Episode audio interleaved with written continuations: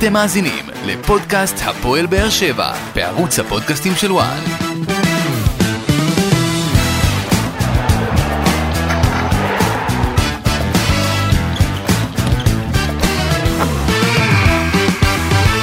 ברוכים הבאים לפודקאסט הפועל באר שבע, פרק נוסף בערוץ הפודקאסטים של וואן, והפעם אנחנו אחרי ההפסד הכואב, מעצבן, מרגיז, מתסכל של הפועל באר שבע נגד מכבי תל אביב בבלומפילד אחת אפס.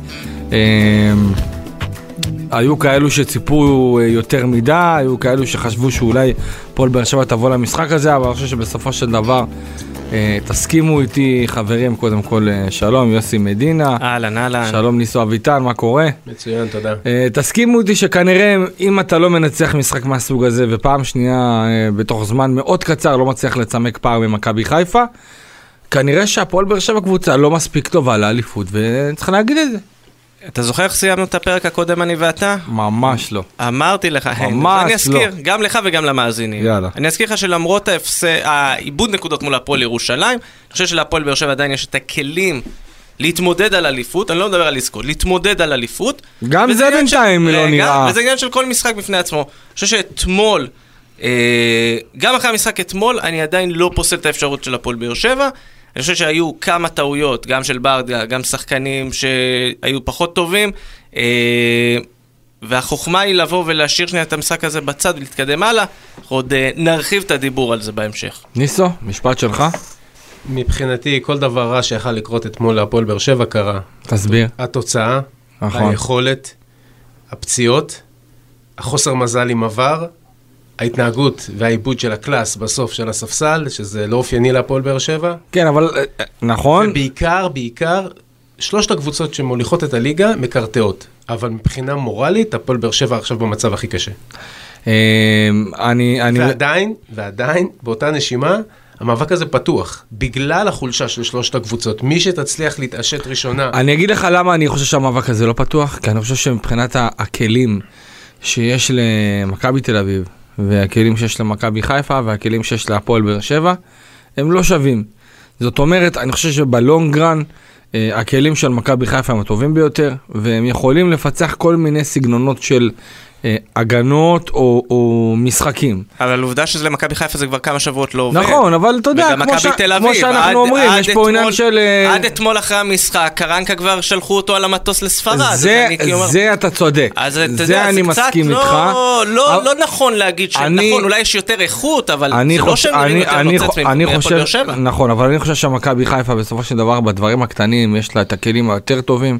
זאת אומרת, מכבי חיפה במשחק הזה, כמו נגד, משחק נגד הפועל ירושלים, יכולה להם על השער מבחוץ, יכולה פתאום איזה אבו פאני נותן בעיטה מ-עשרים מטר, פתאום שרי, פתאום אצילי, אולי דיה סבא, ואנחנו ראינו אגב איך השער של סבא נכנס, אז שזה פוקס של החיים, אני לא מדבר על זה, אבל, וזה גם זה לא היה שער חוקי, אבל עדיין אלו כלים שבסוף זה מה שיעשה את ההבדל למכבי, ואתה תראה, אתה תראה, אתה תראה שבסוף זה מה שיעשה את ההבדל למכבי חיפה, לא עכשיו בפלייאוף, כי אנחנו מכירים את הדעיכה הזאת של ברק, כל פעם, בחודש פברואר, יש איזו ירידה כזאת, ואז מגיע המחזור השני של הפלייאוף העליון, ברק בכר בבאר שבע, או במכבי חיפה, מארח את הקבוצה שמסיימת במקום השני, זבנג, נגמר, ואז כל, אתה יודע, גם הקבוצה מקבלת ביטחון, יתר הקבוצות אחרות מבינות שזה נגמר, וזה נראה בהתאם. אז אני חושב שמבחינת הפועל באר שבע, לדעתי הפועל באר שבע קבוצה לא מספיק טובה לאליפות. הנתונים מבחינת שערי ההפקעה במשחקים האחרונים, נתונים איומים ונוראים, אתמול מחצית שנייה, אפס בעיטות למסגרת, זה מבחינתי אומר הכל. ושוב, זה לא שאני לא אומר ש...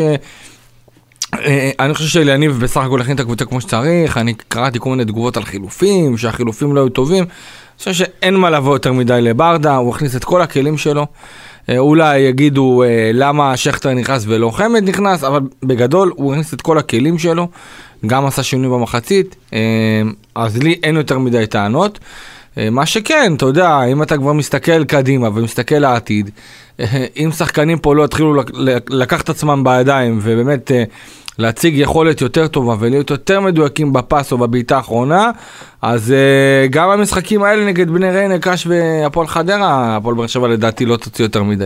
אני חושב שיש כמה שחקנים, לא רק, אגב, שזה לא ישמע כאילו רק המשחק הזה, כי באמת זה היה משחק רע, אבל היה פה רצף של כמה משחקים, שחלק מהשחקנים הציגו יכולת פחות טובה, ואמרנו כל עוד זה עובד, בסדר, אבל היו דברים שכן שמנו לב אליהם. אני חושב שברגע שאתה מגיע למשחק כזה, ואתה לא נותן מהצלחה, או לא מפיק מהצלחה יכולת מספיק טובה, אתה בעצם איבדת פה הזדמנות לתפוס מקום קצת יותר קבוע בהרכב. יש המון שחקנים כאלה שאני חושב ש... לצורך העניין כבר מול ריינה נתחיל לראות שינויים, שחקנים שהמקום שלהם חשבנו שהוא בטוח בהרכב, אולי קצת יתחיל להתערר, כי ברדה ינסה למצוא את הפתרונות, מה שלא עבד לו, לא מול הפועל ירושלים וגם לא מול מכבי תל אביב. ניסו, איך מתקדמים במשחק הזה? איך יוצאים במשחק הזה? בטח כל התחושות שהיו, ואנחנו נדבר מן הסתם על הכעסים שהיו ועל העצבים שהיו. תראה, בתרבות ספורט שלנו אנחנו חיים את הרגע, בעיקר כשאנחנו עוסקים בפרשנויות של, של אחרי המשחק, וכצוות מקצועי, הם צריכים לצאת מהעמוד הזה, מהדיכאון הזה, ולהסתכל קדימה, ולעשות פעולות שמחזירות את הפועל באר שבע, מבחינת המומנטום, מבחינת האווירה, לתוך המאבק הזה. אני מזכיר לכולם שאת האליפות הראשונה של הפועל באר שבע, ברצף של השלוש האליפויות האחרונות, הם זכו עם התקציב השלישי הכי גבוה. זאת אומרת, כמו עכשיו. כמו עכשיו, אבל היה אז לבאר שבע באמת שחקני איכות ואחראי הרבה יותר טובים ממה שיש היום, ועדיין אני חושב שבאר שבע בתוך המאבק, הפער הזה של ארבע נקודות וחמש נקודות הוא משמעותי, אבל זה לא סוף פסוק בגלל המפגשים הישירים שיש בתוך השלישייה הזאת. תראה, תראה אבל כמה, כמה אה, לא אגיד מזל, אבל כמה נוח למכבי חיפה. גם כשהיא מאבדת נקודות ולא נראית טוב ומפסידה משחקים ועושה טקו מאכזב, תוצאות טקו מאכזבות מאוד בבית בחוץ, עדיין כאילו הכל נשאר אותו דבר. באר שבע ארבע נקודות, מכבי תל אביב חמש נקודות, אין איזה אין איזו קבוצה שבאמת נושפת בעורף ומאיימת בצורה משמעותית. ועדיין אני אגיד לך... סליחה רגע, אני רק באותו הקשר, אני אומר שאם תיקח יומיים אחורה את מכבי חיפה, איזה דאון, האוהדים שלהם, המועדון, האווירה, הווייב, בסוף הכל מסתדר, נכון, כי בסוף... ובעצם התוצאה של אתמול היא תוצאה הכי טובה מבחינת מכבי חיפה בהקשר של הטבלה.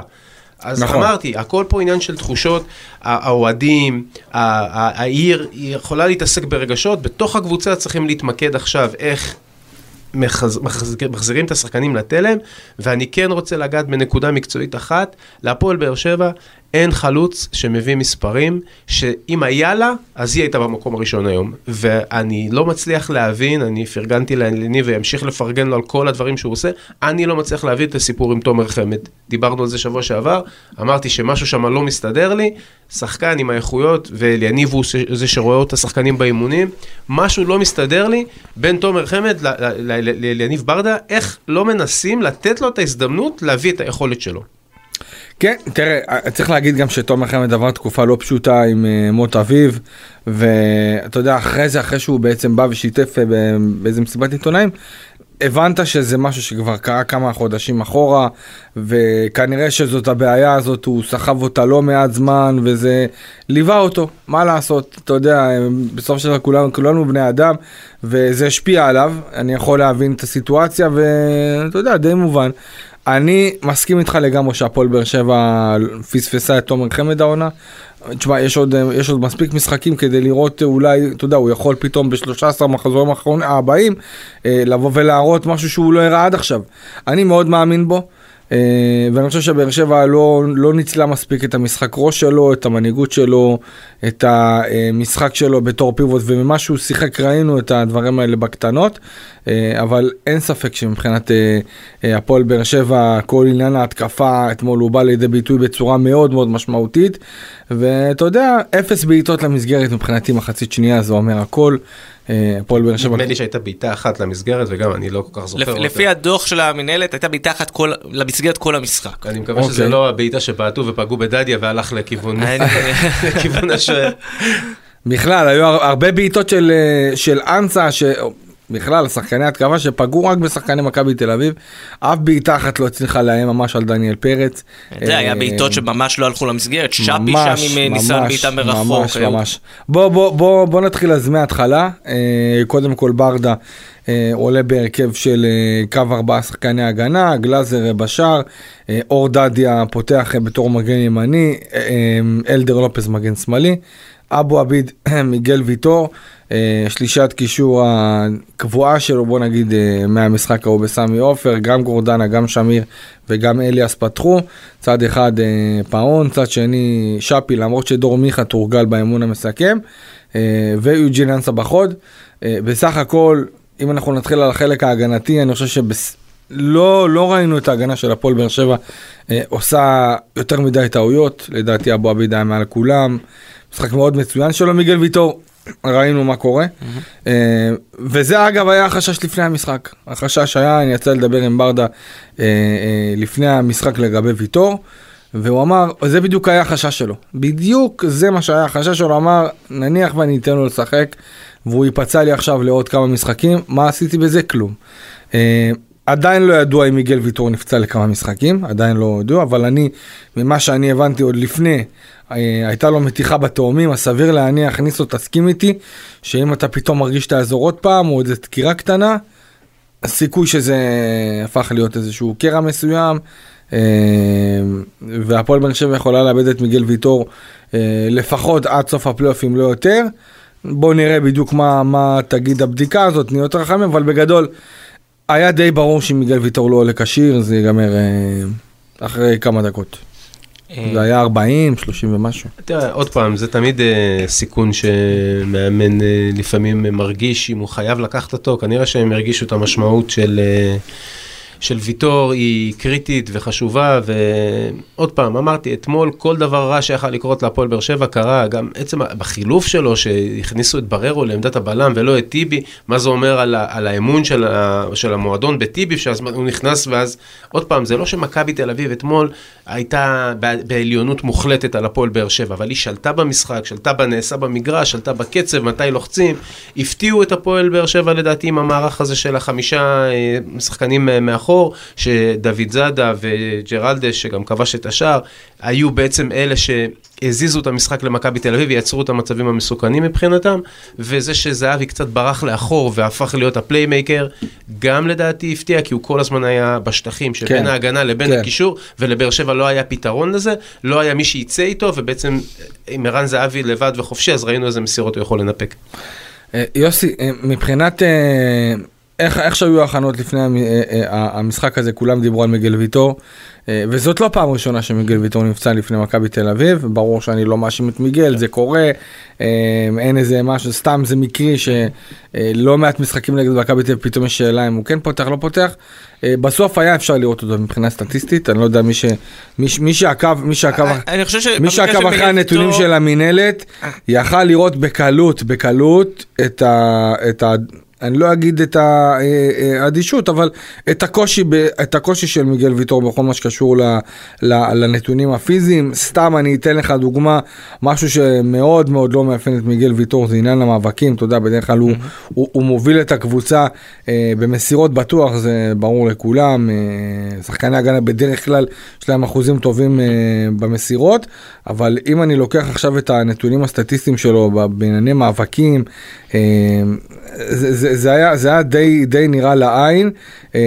אני מחפש בדיוק את ה, את הנתון המדויק שאפשר להסיק מזה. הנה, סתם דוגמה, מאבקים מוצלחים, ארבע מתוך שבע, מאבקי אוויר, שניים מתוך ארבעה, מאבקי קרקע, שניים מתוך שלושה, כמעט ולא היו תיקולים, ארבעה עיבודים בסך הכל, של מיגל ויטור זה הרבה, והיה אפשר לראות שהוא מוגבל, היה אפשר לראות שהוא מוגבל, ואין ספק שבאר שבע בלי מיגל ויטור, גם מבחינה התקפית, אתה יודע, אני אומר לך שכשמיגל ויטור משחק, שחקני התקפה יוצאים יותר קדימה, כי הם יותר יודעים שיש להם אחד כמו מיגל ויטור, אבל חבל, חבל מאוד, כי גם הוא יכול להיפצע למשך התקופה הקרובה, למרות שקודם כל בבאר שבע אומרים ש... יעדר קודם כל מריינה, ואז יראו לגבי מההמשך, אבל תשמע, באר שבע בלי מיגל ויטור מאוד קשה לה. תשמע, בכלל, ראינו את זה אחרי...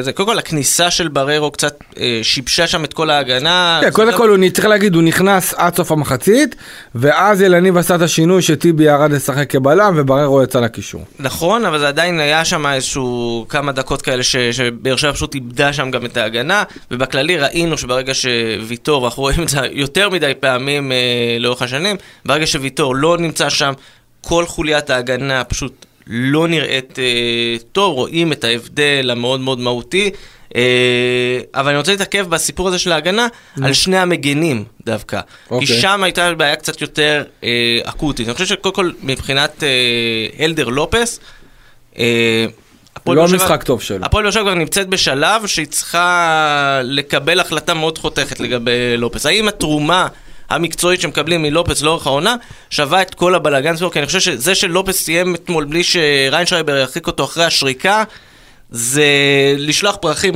לשופט. אני צודק במאה אחוז, התנהגות לא מובנת, ילדותית, שכונתית, כאילו, מה אתה מנסה להשיג?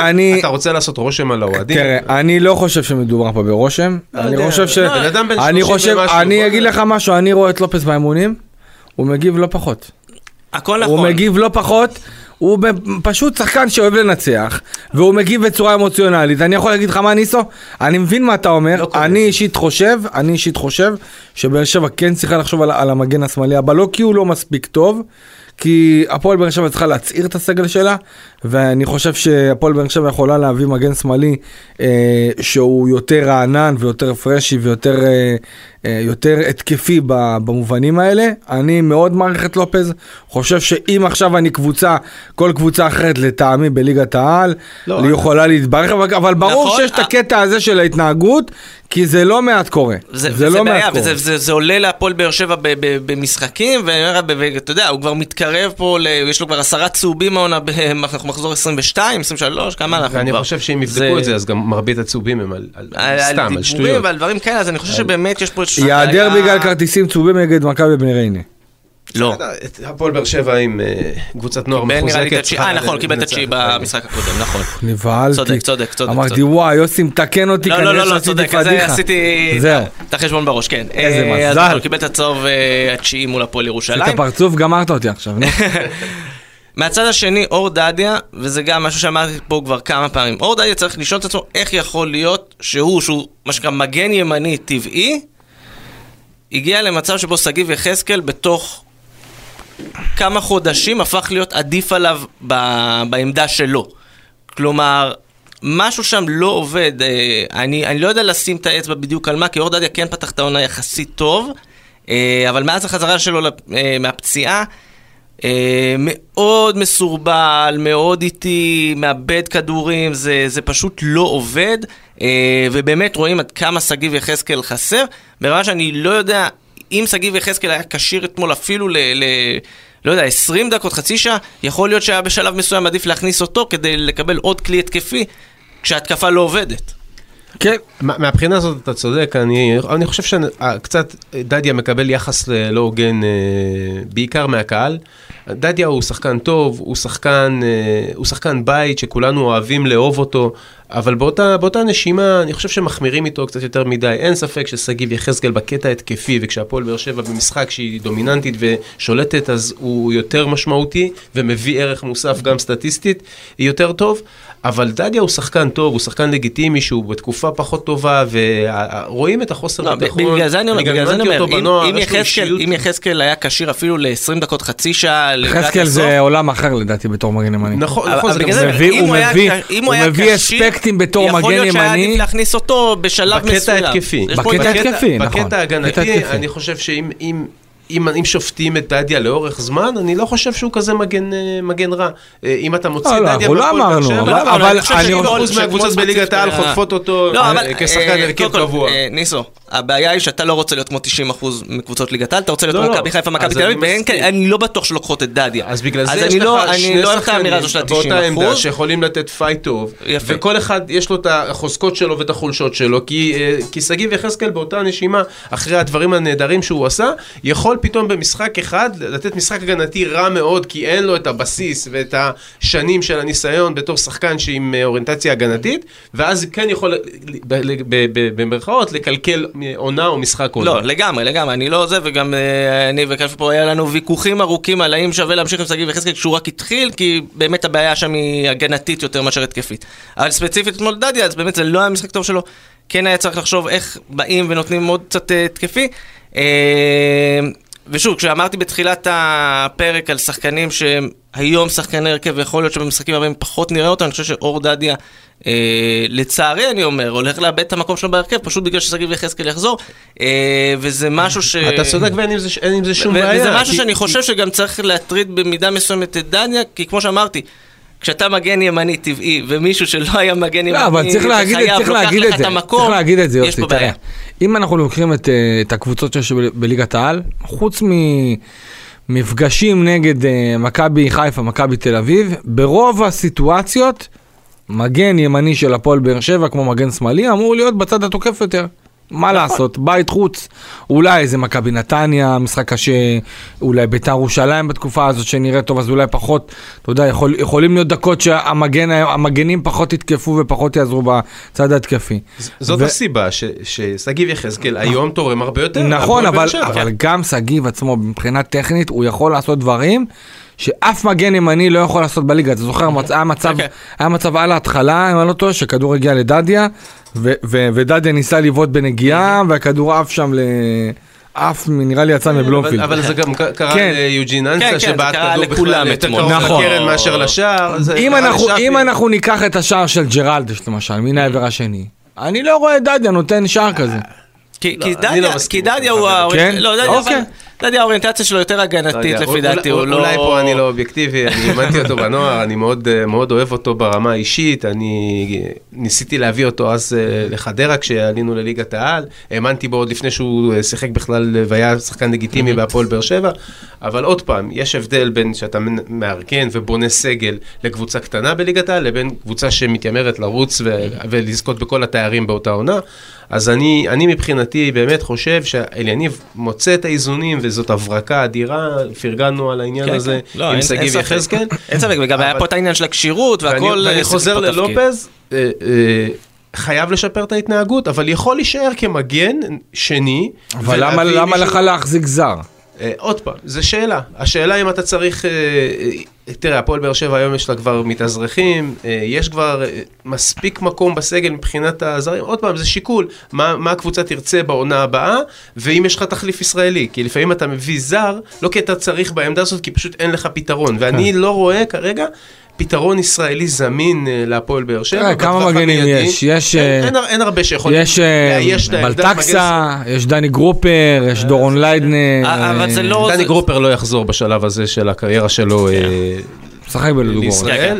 משחק ולדעתי עוד יקפוץ מדרגה קדימה.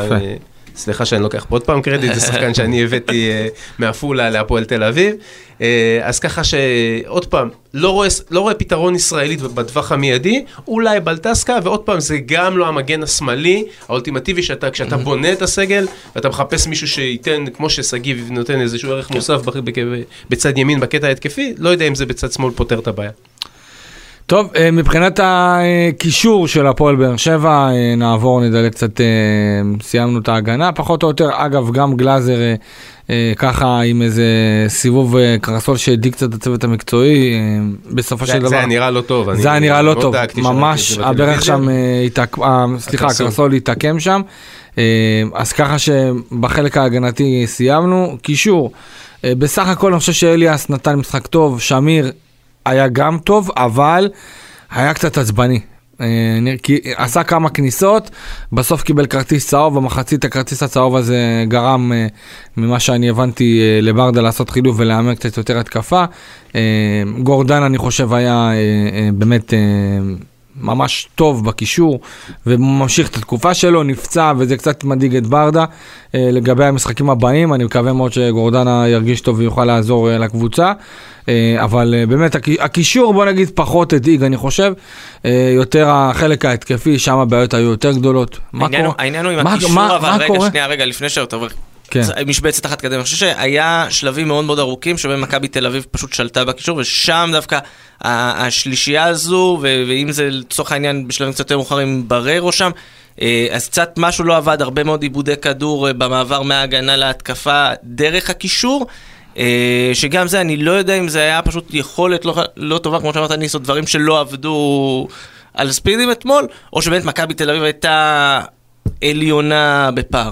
לא, אני, אני נגעתי בנקודה שמבחינתי עשתה את ההבדל, היה פה איזשהו משהו טקטי, מתוכנן, מובנה, ערן זהבי ירד מדרגה אחורה, הם אמנם שיחקו כאילו עם שני חלוצים, אבל ערן, לא, אם תשימו לב או תזכרו, מצאנו את גולסה בעמדות הרבה יותר קדמיות, מירן זהבי כמעט ברוב המשחק, והיה כמה פעמים שזהבי הוא זה שמסר לגולסה, וגולסה ביום רע שלו אתמול, כי ביום טוב הוא עושה שניים מתוך המצבים שהוא הגיע, אז ככה שלבאר שבע הם לא זיהו את זה בזמן, ולא היה להם פתרון. ערן זהבי יצר יתרון מספרי, ירד מדרגה, היה חופשי, ואתה לא יכול לתת לערן זהבי, והיו לו נגיעות קסם כאלה, פעם אחת עם העקב, פעם מסירה אחת, מסירת מפתח קדימה, וזה היה הפלונטר, שחשבו שהשלישייה תיתן לו פתרון, אז היא התמודדה עם גולסה, והתמודדה עם... עם גלאזר, אבל לא מצאו את הפתרון לזהבי שכל הזמן ירד מדרגה והיה חופשי. טוב, בוא נגיד מבחינה התקפית, אני חושב שזאת הבעיה הגדולה. מה קורה עם שפי? איפה שפי? פאצ'ימו שפי. גדל. פאצ'ימו. אני חושב שדיברנו על זה באחד הפרקים הקודמים של למה לא מממשים את האופציה עליו, ואמרנו שיש פה איזשהו סכום די משמעותי. אני מאוד מחזיק ממנו. יפה. אוקיי, אני חושב שאנחנו לא ראינו ממנו כלום. יחד עם זאת, המועדון צריך לקבל החלטה אוטוטו, כמה חודשים, לממש, לא, לא לממש. אבל זו, זו באמת שאלה, כי אני משהו חושב שלא... ברור, משהו ב... לא, לא, כאילו לא משהו מפוחד ומבועל, אה, אה, כדי, אתה יודע, בהתחלה שפי היה נכנס, זאת אומרת, היה נכנס, מנסה, חותר למגע, מנסה להיכנס, ואם אתה רואה שהוא מגיע לאזור מסוים, ל-שמונה עשרה עשרים מטר, והוא נעצר. הוא נעצר, ואז מנסה לחפש אופציה אחרת, כאילו הוא, הוא יותר מפחד ממגע עם שחקנים, אני לא יודע, אולי איזה טראומה, אחרי מה שהיה עם, עם קרצב, שהוא לא רוצה להיכנס לעימותים כאלה ואחרים, או שהאדום אולי השפיע עליו, או שהחכה השפיע עליו, או שהוא לקראת ההחלטה הזאת עם באר שבע, כן תממש לו את החוזה, או לא תממש, אני באמת חושב שיש לו הרבה מאוד כדורגל, לדעתי הוא יכול להיות העומר הציליה הבא, הדיה סבא הבא, ברמת ה... השחקן הקטנצ'יק הזה שיודע לעשות את הדריבלים הקטנים ולתת בעיטות, הבעיטה שהוא נתן מחצית ראשונה, זה לא בעיטה של שפי, אתה יודע, גם אני יצא לי לראות אותו גם באימונים וגם במשחקים, אני אומר לך, זה שפי, שפי באימונים האחרונים אני שומע עליו דברים רק טובים, לא סתם הוא פתח כנראה, ברדה רואה ממנו דברים שאחרים לא רואים באימונים, אבל במשחקים, משהו לא טוב קורה לשפי, וקשה, אני יכול להגיד לך שבבאר שבע, עדיין עוד לא מוצאים את ה...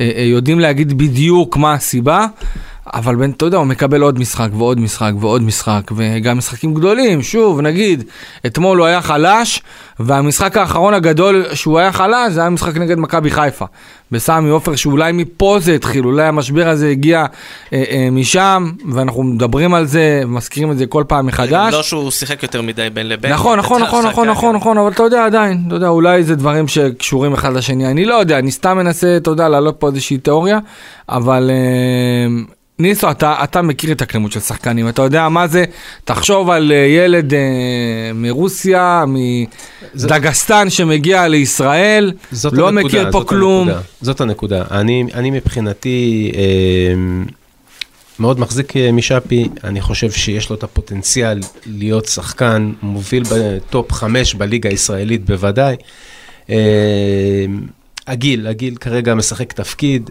ו, ובאותה נשימה אני אומר, אף אחד בפועל באר שבע לא היה טוב, לא היה דומה לטוב, ולא היה קרוב להיות טוב.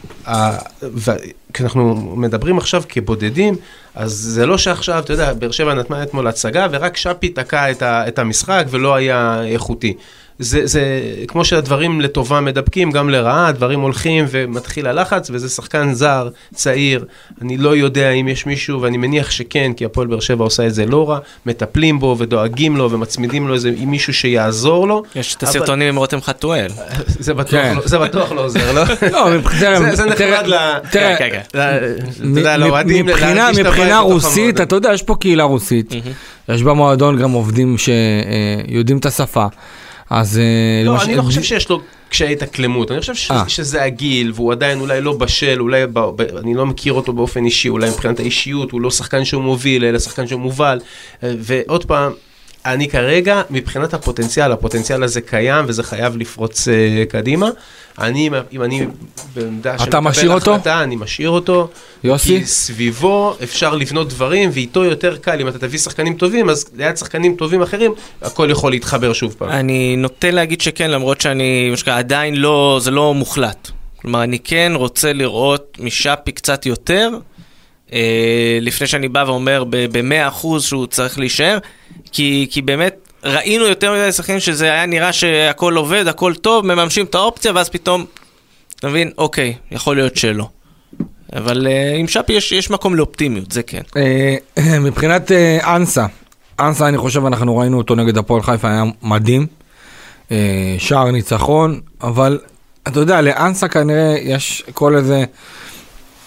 שניים, שלושה משחקים, כנראה צריך להוריד אותו לספסל, כנראה צריך להוריד אותו לספסל, לתת לו ככה להתקרר קצת, ואז נחזיר אותו עוד פעם, כי ברגע שהוא מרגיש קצת יותר מדי נוח, אני מרגיש את זה מאוד, הוא קצת מרגיש נוח, והוא מתחיל להיות אתמול משחק גרוע שלו, איבד לא מעט כדורים, לא היה מדויק, תשמע, נלחם, משקיע...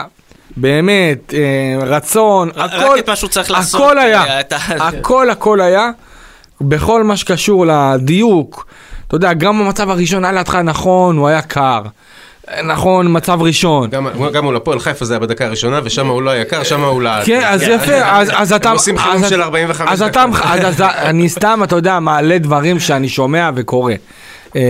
ואתה רק מחזק אותי. אני אומר, עשית הכל טוב, הכל טוב עשית, תגיע, תן מסירה כמו שצריך, או שתיבת כמו שצריך.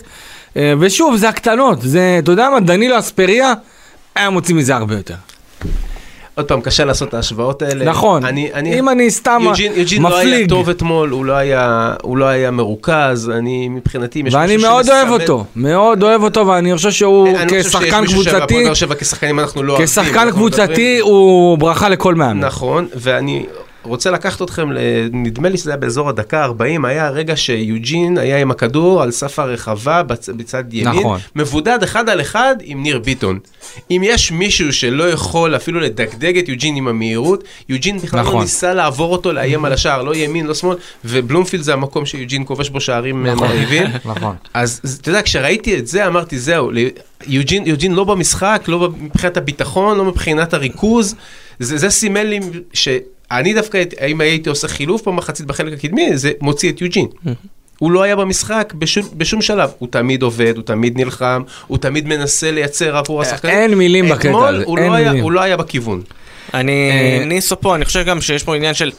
פה שני, שני צדדים למטבע שנגע בהם. אחד זה באמת יוג'ין אנסה יש לו את היכולות שלו, ולפעמים אה, הוא מאוד לא יציב, הוא מאוד לא אפקטיבי, ויש משחקים כאלה כמו משחק אתמול, שזה מאוד בא לידי ביטוי, וזה מאוד גם... יוג'ין אנסה זה שחקן שצריך כמה וכמה וכמה ניסיונות לפעמים, ואז בסוף משהו מתחבר, ובמשחק מול מכבי תל אביב שסוגר אותך די קשה לייצר כל כך הרבה מצבים, ודבר שני, כמו שאמרת, זה, זה קצת גם טעות של ברדה, לא להבין שאנסה קצת לא מתאים לתוך מערך מסוים, לתוך סגנון משחק, וכן צריך היה לשנות שם, אבל נראה, נראה איך מתקדמים כאן, כי גם האופציות בהתקפה היו די מוגבלות. כן, האופציות מאוד מוגבלות, וגם אנחנו ראינו את השינויים שברדה עשה, את החילופים בעיקר, ולא ראינו איזה בשורה מסוימת, אני חושב שמבחינת השחקני ההתקפה, בעיקר שחקנים מצירתיים שנכנסו, קודם כל בחילופים בררו נכנס. רגע, לפני שעוברים לחילופים, אנחנו שוכחים משחקן אחד שמקבל קרדיט אדיר, ולא תורם כלום. כן. חברים, אני, שבוע שעבר דיברנו ברדיו ואמרת לי, אדריאן פאון. בדיוק, אמרת לי מרוצים ממנו, וחייכתי ואמרתי לך מרוצים ממה? אני, אתה יודע, אני לא רואה את האימונים, אני רואה את המשחקים. זה מזכיר לי את הבן הקטן שלי שכל פעם אומר לי איזה גול נתתי באימון. באימון זה לא נספר. כן. אתה מבין? באימון גם אני יכול לעמוד ולעשות איזו הברקה אחת פה ושם. נכון. יש את המשחק שזה המאני טיים, ואני לא רואה כלום מפאון. מצטער להגיד, חברים, זה שחקן זר שאמור להביא, אם אנחנו יורדים במרכאות על יוג'ין ועל זה ועל זה ועל זה, חבר'ה, הוא לא תורם כרגע כלום לפועל באר שבע. אני חושב שגם השער שהיה של ג'רלדש, הוא לא סגר מספיק טוב, הוא חלם שם, ואם הוא היה סוגר אז אולי הוא קצת מפעיל לחץ על... על ג'רלדש, או על מישהו נתן לו את המסירה. מבחינה טקטית, מי סוגרת? אני לא יודע מה היו ההוראות של אלידי. ממה שיצא לי לראות, לא יודע, בירידה. אם מגן פוגש מגן בקו ארבע, בקו חמש, אני לא יודע מה היו הגדרות. תשמע, אין ספק, בשורה התחתונה ניסו, גם יוג'ין אנסה צריך להיות עם יותר מספרים, שחקן זר. אדריאן פאון חייב להיות עם יותר מספרים לקבוצה שרוצה, שוב, קבוצה שרוצה לקחת אליפות, לא יכולה נתונים סטטיסטיים כאלה, באמת, כאילו... מבחינת הפועל באר שבע והזרים אף אחד לא מספק את המספרים. אולי, אולי אלדר לופז קרוב לסטטיסטיקה מבחינת זה שהוא מביא איזשהו ערך, אבל אם אתה לוקח זרים ביחס למספרים, שום דבר. אני מנטרל כרגע את בררו ואת מיגל ויטור, שהם כאילו גובר נחשבים שחקנים ישראלים, אז הזרים לא מביאים ערך מוסף לפועל באר שבע. כן, הזרים לא מביאים ערך מוסף, וזאת באמת, באמת הנקודה הגדולה ביותר שאמורה להדאיג את הפועל באר שבע. אם אנחנו נעבור אה, לשחקני החילוף אה, שנכנסו וניסו באמת לשנות את התמונה פחות או יותר, אז קודם כל בררו, אה, שלדעתי לפחות מראינו בררו אתמול, הזכיר לי קצת את בררו של לפני הפציעה, בדברים קטנים, שוב, אה, לא, לא יכולנו לראות ממנו יותר מדי, אה, אבל אני ראיתי דברים קטנים שמבחינת החדות והמהירות, וגם פה, בבאר שבע מאוד דואגים לגבי המצב שלו, טוענים שמדובר באיזושהי מתיחה, אבל אתה יודע, כל איזה תזוזה של הברך זה ישר מוריד את הלב לתחתונים, ואני יכול להבין גם, הבנתי שהוא גם חזר אחרי, הוא חזר לקראת הסוף, אז אולי זאת הבשורה המעודדת, אבל גם צריך לראות איך הברך שלו תגיב ביומיים הקרובים. אני מבין שהוא כנראה לא ישחק נגד בני ריינה. אגב, גם גורדנה, אז גם, הרשימה הזאת כבר הופכת להיות מאוד מאוד ארוכה. גם גורדנה מוצב, אוקיי, לבני ריינה, זאת אומרת גם גורדנה, גם לופס וויטור. יש את גורדנה, לופס, ויטור, בררו, ספורי לפני זה, ראיתי את רותם חתואל אתמול עם השרירי בטן, החלוץ הזר קלימלה, גם עם שרירי בטן. קלימה, אז בוא, אם כבר נגעת בפצועים, בואו ניגע ונדבר על זה. קודם כל רמזי ספורי מחלים מהניתוח הארטרוסקופיה, מה שאני הבנתי עוד חודש לפחות. מייעדים לו לחזור לקראת המשחק השני, שזה נגד מוליכת הטבלה, בסוף בסוף העונה הסדירה מכבי חיפה. זה בעצם תמיד יוצא בהנחה שאתה במקום השני, נכון? מכבי חיפה יצא מקום ראשון או באר שבע כאמור, או אבל פחות או יותר המחזור השני של הפלייאוף העליון, לשם מייעדים את החזרה שלו.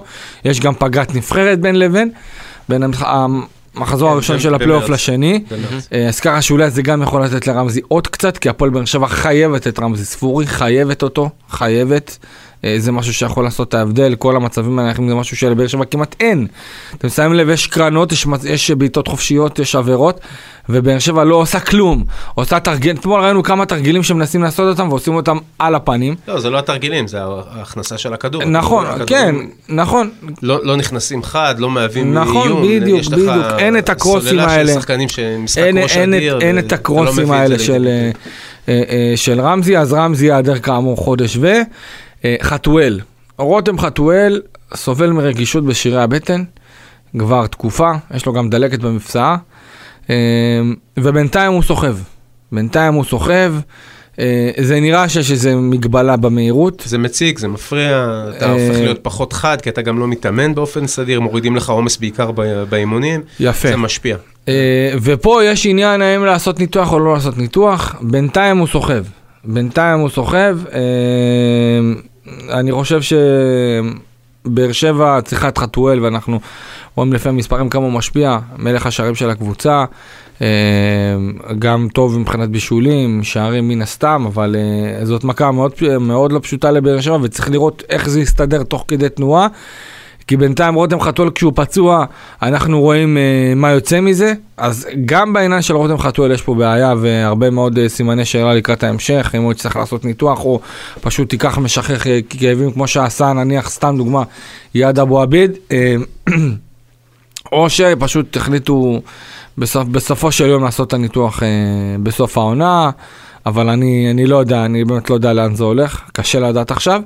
אה, עוד שחקנים פצועים, קלימלה, יש משהו כזה שנקרא פוביס, אה, הוא סובל במשהו שנקרא פוביס, יש לי את המונח פה בטלפון, אני לא, לא עכשיו אה, אה, יחפור למאזינים, אה, משהו שמדובר בכאבים אה, באזור המפסעה, כאבים חוזרים באזור המפסעה ושירי הבטן, וגם זה ככל הנראה גרום לו להדר במשך חודש, אלא אם כן פתאום תהיה איזו הטבה משמעותית, אה, אז, אז מבחינת הפציעות, באמת אה, לא מעט בעיות לברדה, לא מעט כאבי ראש, אה, אולי, תשמע, אולי בסופו של דבר, זה הרגע שאחרים כן יוכלו לבלוט ולבוא לידי ביטוי, זאת התקווה לפחות של הפועל באר שבע, אבל אנחנו לא רואים איזושהי בשורה מיוחדת, אה, אם אנחנו גם כן, אה, אגב, צריך להגיד, דור מיכה, אה, אה, אני גם מבין שהמנכ"ל הפועל באר שבע, גיא פרימור, אה, בוא נדבר על זה, אגב, על כל מה שהיה אחרי. אני חצוי עם העניין הזה, אני אגיד לך למה. מצד אחד, אני מכיר את הפועל באר שבע, אה, בטח בעידן, אה, בעידן של אלונה, זה לא דברים שאמורים לקרות, זה לא דברים שצריך לקרות מהבן אדם שהוא מספר, מספר שתיים במועדון, מנכ"ל המועדון, ובאותה נשימה אני חייב להגיד, קשה לפעמים להחזיק את עצמך לנוכח מה שקורה במגרשי הכדורגל. אזור טכני צריך להיות אזור סטרילי, לא יכול להיות שאנשים יספרו שהם מקבלים יריקות ואיומים, ומרגישים שהם תכף מקבלים מכות. אני לא מצדיק, אני מגנה אלימות, אבל אני יכול להבין את הנפשות, ועוד פעם, מועדון הפועל באר שבע, לא יכול, לא יכול לעבור דבר כזה לסדר היום, ולקבל את זה, ואני מבין את האנשים, וליבי איתם, כי באמת... קודם כל צריך להגיד, זה... שבהפועל באר שבע טוענים, שהכל התחיל לפני, לפני השער, אוקיי? לפני השער, לפני הביצוע התנעה המוגונה של גיא פרימור. אני, שנייה רגע, אני רוצה רק לסגור כן. מה שאני אומר. I, I, I, עבר הכניס משהו לכדורגל שלא היה קודם. אתה חווה, אני, אני לא יודע איך אוהדים מרגישים את זה, אני יודע איך אני חוויתי את זה בתוך המגרש, אתה מרגיש רכבת הרים רגשית מטורפת, אתה, אה, תחשוב, תחשוב רגע בתור כל מי שקשור לפועל באר שבע, משחק רע מאוד, פציעות, הכל הלך לרעתך, ופתאום אתה מקבל גול שוויון, בתוספת הזמן אתה כבר רואה את עצמך בעננים, אתה אומר וואלה יצאתי בנס מהמשחק הזה, ופתאום מישהו אין בא, דבר יותר מאכזב וכואב מזה, אין, אתה, אין דבר יותר אכזרי מזה. אתה מתפרק שם מבחינה, מבחינה רגשית. אז אני, עוד פעם, זה היה שילוב של כל הדברים ביחד, יחד עם, יחד עם זאת, אסור למנכ"ל המועדון, להתאפס, עושה תנועה מגונה לקהל של היריבה, ואמרתי, עם כל הנסיבות המקלות. כן, אני, אני מסכים איתך לגמרי, פרימור נכנס אגב ב-חמשת אלפים שח בעקבות העניין, הוא גם כן הוציא... ממי? מהמינלת. כן, מהמינלת. אין ספק שזה אירוע ששם את אנשי הפועל באר שבע במבוכה, ואומרים בהפועל באר שבע שהכל החל לפני השער של מכבי תל אביב, שקפצו שלושה אוהדים, קפצו ממש שלושה אוהדים מהאזור הטכני, שאגב צריך להגיד, בהפועל באר שבע, נוכח מקרה עבר, אני לא יודע אם שמתם לב, אבל הם...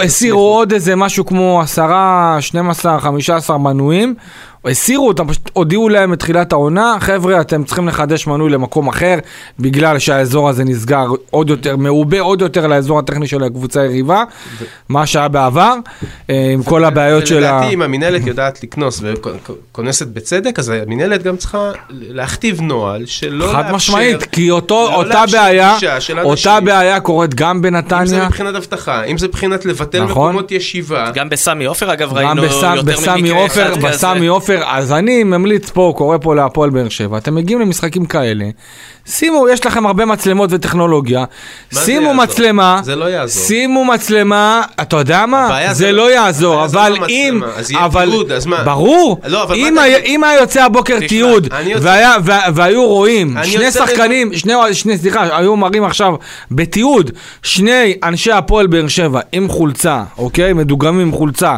שמפילים אותם על הרצפה, תאמין לי שהתמונות האלה היו לוקחות את כל, התמו, כל התמונות האחרות של גיא פרימור שעשה את במשולשת. אני רוצה לדבר לך שכל מה שהפועל באר שבע אומרת הוא נכון, שזה קרה. אני אומר בואו נסתכל קדימה, צריך שהמנהלת לא רק תקנוס את, את, את הקבוצה או את גיא פרימור באופן אישי, צריך לטפל בבעיה ולתת מענה. לא יכול להיות שאנשי צוות או אנשים טכניים של המועדון ירגישו מאוימים, יחטפו יריקות וקללות. ולני ברדה קיבל כוס. קיבל כוס ליד. ובסוף אתה... תראה, זה לא משהו שהוא עכשיו מכבי תל אביב המציאו, גם האוהדים שלנו חוטאים בזה לפעמים. זה משהו שהוא הפך להיות נורמה בכדורגל שלנו, שמותר, אתה יודע, לקחת ולמתוח את הגבול, כל הזמן עוד טיפה ועוד טיפה. צריכה להיות אכיפה, צריכה להיות הנחיה חד משמעית של המנהלת, וצריך להיות טיפול משטרתי. כן, אני מסכים לגמרי בעניין הזה, אבל אין ספק שבהפועל באר שבע יצאו מאוד מאוד מובכים ומאוד מבואסים אחרי מה שהיה. אז כמו שאמרתי, כל העניין הזה התחיל ממש כמה דקות לפני, כמה דקות, או דקה, שתיים, שלוש, לפני השער, השער השוויון של לופז, ואז החלה התפרצות בעקבות כל אותן כללות, באמת שמעתי כללות קשות לעבר אה, אה, אה, אנשי הספסל, אה, ואנשי הצוות המקצועי, כל מי שישב שם באזור הטכניקה, אתם יודעים, לא כולם יושבים על הספסל, חלק יושבים כמה שורות אה, מעל, אה, אז אני חושב שמבחינת הפועל באר שבע, צריכים לעשות סדר בעניין הזה בתוך הבית, אוקיי, קודם כל, וגם לראות איך הם עושים לקראת המשחקים הבאים, הרי תהיה עוד פעם אה, אה, חזרה לבלומפילד, ותהיה עוד חזרה לסמי עופר, גם באותה סיטואציה, ואם אתם מרגישים מאוימים, אז או שתודיעו למנהלת שאתם לא, לא יושבים באזור הזה עם אחת, שתיים, שלוש, ארבע, חמש, שש, או שתגידו, לה, או שבעצמכם תביאו לפחות עם מצלמות שתעדו את כל הכללות, תס שימו מיקרופונים, כן, תצלמו את זה, תוציאו את החומרים האלה, תאמין לי, אנחנו נעשה מזה קציצות, אוקיי? ו... זה אתה רוצה, אתה רוצה. לא, אני חושב, אני, אני, אני, לא, כשהפועל באר שבע אתמול אמרו לי, אמרו לנו ככה, ועשו לנו ככה, וכיללו, וירקו, וזרקו, חבר'ה, אני לא אומר שאתם הייתם חייבים להוציא ישר, כי אמרו לי, תשמע, לא יכולנו להוציא מצלמה ולתעד אפילו.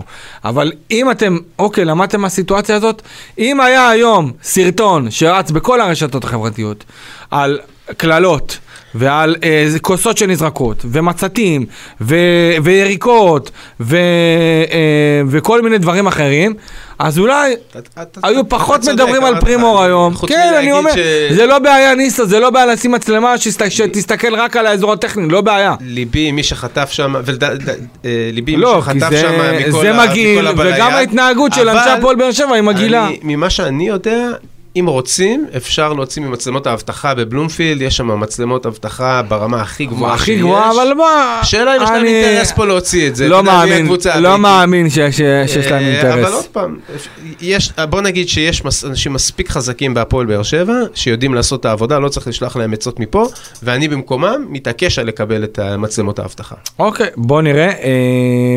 אם אנחנו ככה ניגע בעוד כמה דברים, אני חושב שבגדול, אם אנחנו נסכם את ה... את האירוע הזה, אני חושב שפועל באר שבע רצתה, רצתה לשחק כמו אלופה, והיא רצתה לנצח כמו אלופה, זאת אומרת, ברדה לא, לא התבייש, בא לתקוף, בא לשלוט גם, ואני חושב שגם השער הראשון של מכבי תל אביב, זה כאילו שער שהפועל באר שבע של העונה שעברה הייתה כובשת למכבי תל אביב בבלומפילד, זאת אומרת, שער כזה בסוג של התקפת מעבר, וגם אחרי זה אנחנו ראינו מחצית, גם סוף מחצית ראשונה וגם מחצית שנייה, ככה מהדקה ה-שישים, שבאר שבע קצת שיחקה יותר טוב, אנחנו ראינו את באר שבע יוצאת קדימה ושולטת, ואז מכבי תל אביב מנסה לעשות את ההבדל בכל מיני מעברים והתקפות מתפרצות, ודווקא פה אולי הפועל באר שבע הייתה צריכה לבוא בצורה אחרת מבחינה טקטית, אלא יותר לתת למכבי תל אביב להיות זאת ששולטת, זאת שמכתיבה את העסק, ואז לצאת עם ההתקפות המתפרצות של אנסה ופאון וגם המהירות של שפי, כי הפועל באר שבע בא יותר לשלוט. אני חושב שזה משהו שתודה דיברו ואמרו בכל מיני פורומים וקראתי טוקבקים שברדה פשוט לא העיז מספיק או שחסרה להפועל באר שבע תעוזה. פה אני ממש לא מסכים, אני חושב שהפועל באר שבע כן הייתה נועזת וברדה כן היה נועז בכל מה שקשור לתכנית המשחק שלו, עם מאמן אחד עלה עם קו של שלושה בלמים, ששוב זה יכול להיות את כיפי ברמה מסוימת, תלוי איך הקבוצה משחקת את זה, אבל ברדה לדעתי עלה קו ארבע, לא פחד, רצה שהקבוצה שלו תשלוט, וניסה דרך השליטה הזאת להגיע למצבים, ופה אולי הייתה הבעיה, פה אולי הפועל באר שבע הייתה צריכה לבוא כמו שהיא באה לחצי גמר גביע, שנה שעברה, שהקבוצה חיכתה בסבלנות, ואז יצאה להתקפות מתפרצות, אנחנו זוכרים איך אנסה עשה את הגול הראשון בגביע, אז ככה בגדול, סיטואציה עצמה מבחינת באר שבע עכשיו לקום מההפסד הזה, סיטואציה לא פשוטה. נכון שיש משחק קל על הנייר, אבל אנחנו רואים שעכשיו אין קל יותר, זהו, נגמרו המשחקים הקלים, כל משחק פה זה מלחמת עולם, קבוצות למדו אותה הפועל באר שבע, יום שני נגד מכבי בני ריינה, בלי מיגל ויטור, בלי אלדר לופס, ואנחנו יודעים מה קורה לבאר שבע בלי אלדר לופס, איך מנסה לעשות כל מיני ניסיונות כאלה ואחרים, במקום לשים את אביב סולומון, אז הולך להיות מאוד מאוד קשה, המון פצועים, איך אתם רואים את באר שבע לקראת המשחק הזה? עם כל רשימת הפצועים, אני לא חושב שהפועל באר שבע מורלית, ומבחינת הטבלה יכולה להרשות לעצמה עוד איבוד. עזוב להרשות עצמה, ברור שהיא לא, השאלה מבחינה, אם היא יכולה... מול יריבה כמו בני ריינה, הפועל באר שבע בנתה סגל גדול, חזק, להתמודד עם הקבוצות האלה בלי שום בעיה, עם כל רשימת הפצועים. אני, אני לא חושב שהפועל באר שבע יכולה למצוא איזשהו תירוץ שיצדיק איבוד נקודות מול ריינה. בטח, אבל אנחנו יודעים שבטרנר לא הולך לבאר שבע. אני לא יודע אם לא הולך, עוד פעם, פחות מבעבר. שני משחקים האחרונים, תיקו נתניה ותיקו נגד הפועל ירושלים. היית קבוצת בית יותר חזקה, אז השנה הסטטיסטיקה הפוכה, למרות ההפסד של אתמול, אתה עדיין קבוצת חוץ הכי טובה בליגה לדעתי. כן. ועדיין אני חושב שמול ריינה, שנלחמת על החיים שלה, שתבוא לשחק מאוד מבוקר וסגור, קבוצה שלא ניצחה מעל סיבוב שלם, והיא גם לא מרשימה, מדי פעם יש איזו הבלחה פה של שחקן כזה או אחר, אבל אם אתה מסתכל על הפועל באר שבע מול ריינה, אין, לא, לא אמור להיות לריינה שום סיכוי בטרנר. מבחינתי, ככה אני רואה את הדברים. יוסי? Yeah, אני... אתה יודע מה, אז רגע שני נשאלת לך עוד שאלה. איבוד נקודות נוסף נגד ריינה. לסגור את הבסטה? יש מצב. יוסי? קודם כל אני אומר שלא, לא לסגור את הבסטה, אבל... גם... גם אם אתה מאבד נקודות מול ריינה, אבל ספציפית עכשיו אני קצת... חזרתי שנייה, בדקתי פה...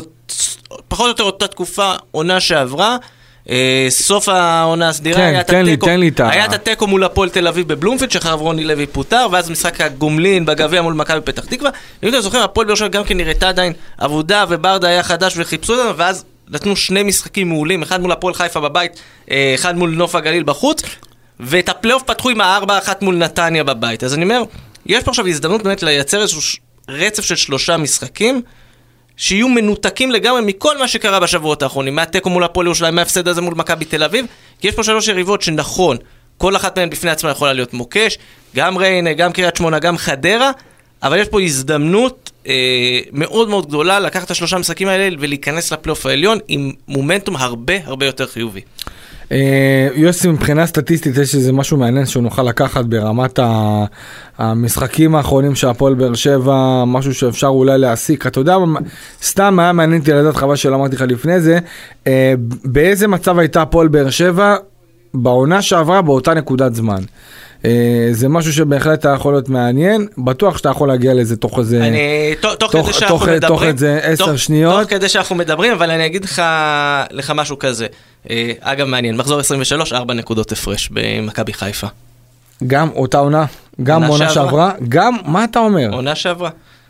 הייתה קצת יותר חוקה, שמונה. זה לא בשורה מעודדת. לא, כי פער של ארבע נקודות נראה כזה פער שהוא יותר קטן מהעונה שעברה. גם היה כל מיני הזדמנות להתקרב, להתרחק, היה שם כל מיני דברים. אבל ספציפית, משהו שראיתי אתמול, שישה מחזורים האחרונים, המשבר סוקוד של מכבי חיפה, שמונה נקודות, הפועל באר שבע באותו רצף של משחקים, אחת עשרה נקודות. כלומר כבר, הצמצום הזה של הפער, ו- ודיברנו על זה אני ואתה לפני כמה שבועות, שאחרי המשחק מול נתניה כבר חשבנו שיאללה הולכים לים, אני חושב שזה שהפער הצטמצם, נכון, הוא לא הצטמצם, היינו רוצים שיצטמצם יותר, זה שהפער הצטמצם ובאר שבע עדיין במשחק, אה, זה, זה, זה טורף את הקלפים, וזה שמכבי תל אביב גם נכנסה מחדש למשחק, בכלל טורף את הקלפים, כי לא הייתי פה אומר בשום צורה שהיא שהפועל באר שבע, גם אם אני לא רואה את זה קורה, גם אם תאבד נקודות מול ריינה, עדיין אני חושב שמוקדם מדי בשביל לבוא ו- ולהספיד פה את העונה כולה. זה, זה תמיד נראה מוקדם מדי, אני חושב, אבל לאור מה שקרה, או דיבוד, אם אתה מחבר שלושה משחקים שאתה לא מנצח. זה כבר, זה כבר משבר. בוא. ואתה עם רשימת פצ... פצועים, האוויר יצא לגמרי. הוא כבר יצא, כמו שאמרת, נגד נתניה, אבל הנה זה חזר, והיה משבר למכבי חיפה. הקבוצות בצמרת לא חוות משברים ארוכים. זה ברור לכולם. אני ש... לא... אבל תראה, זה די מתחלף. שמכבי חיפה, מכבי תל אביב, ואתה יודע, גם מכבי תל אביב עכשיו כאילו חזרה ממשבר, מכבי חיפה עכשיו... אתה אומר כאילו, והיא עדיין נקודה פחות מהפועל באר שבע. אז אני אומר, עוד פעם, ארבע נקודות בשלב הזה של העונה, זה משמעותי, לא... לא משהו שאי אפשר לסגור אותו, אבל צריך לראות שיפור אדיר ביכולת, והמועדון ידע לאסוף את עצמו מכל מה שקרה אתמול. טוב, אז אנחנו ממש רגע לפני סיום, קצת, קצת ווינר לפני שאנחנו נפרדים. באר שבע כאמור יום שני נגד מכבי בני ריינה, אני עדיין לא רואה יחסים לקראת המשחק הזה, אבל אין ספק שבאר שבע תבוא פייבוריטית. אם אני ככה מנסה להיכנס, להיכנס, יצא לי להיכנס כמו מרטינש, אז אם אני ככה מנסה לראות או לנחש מה יעשו מומחי הווינר, אני מניח שבאר שבע תקבל איזה יחס של איזה אחת נקודה שלושים, אחת נקודה ארבעים, תיקו יהיה סביבות היחס אה, פי שישה, אה, וניצחון של בני ריינה לדעתי לא פחות מיחס שמונה, בטח כשאני לוקח את המאזן הגרוע של באר שבע בטוטו טרנר, יחסית כמובן למבצר הגדול, אז uh, זאת uh, בעיה או, או סימן שאלה uh, לא קטן עבור הפועל באר שבע.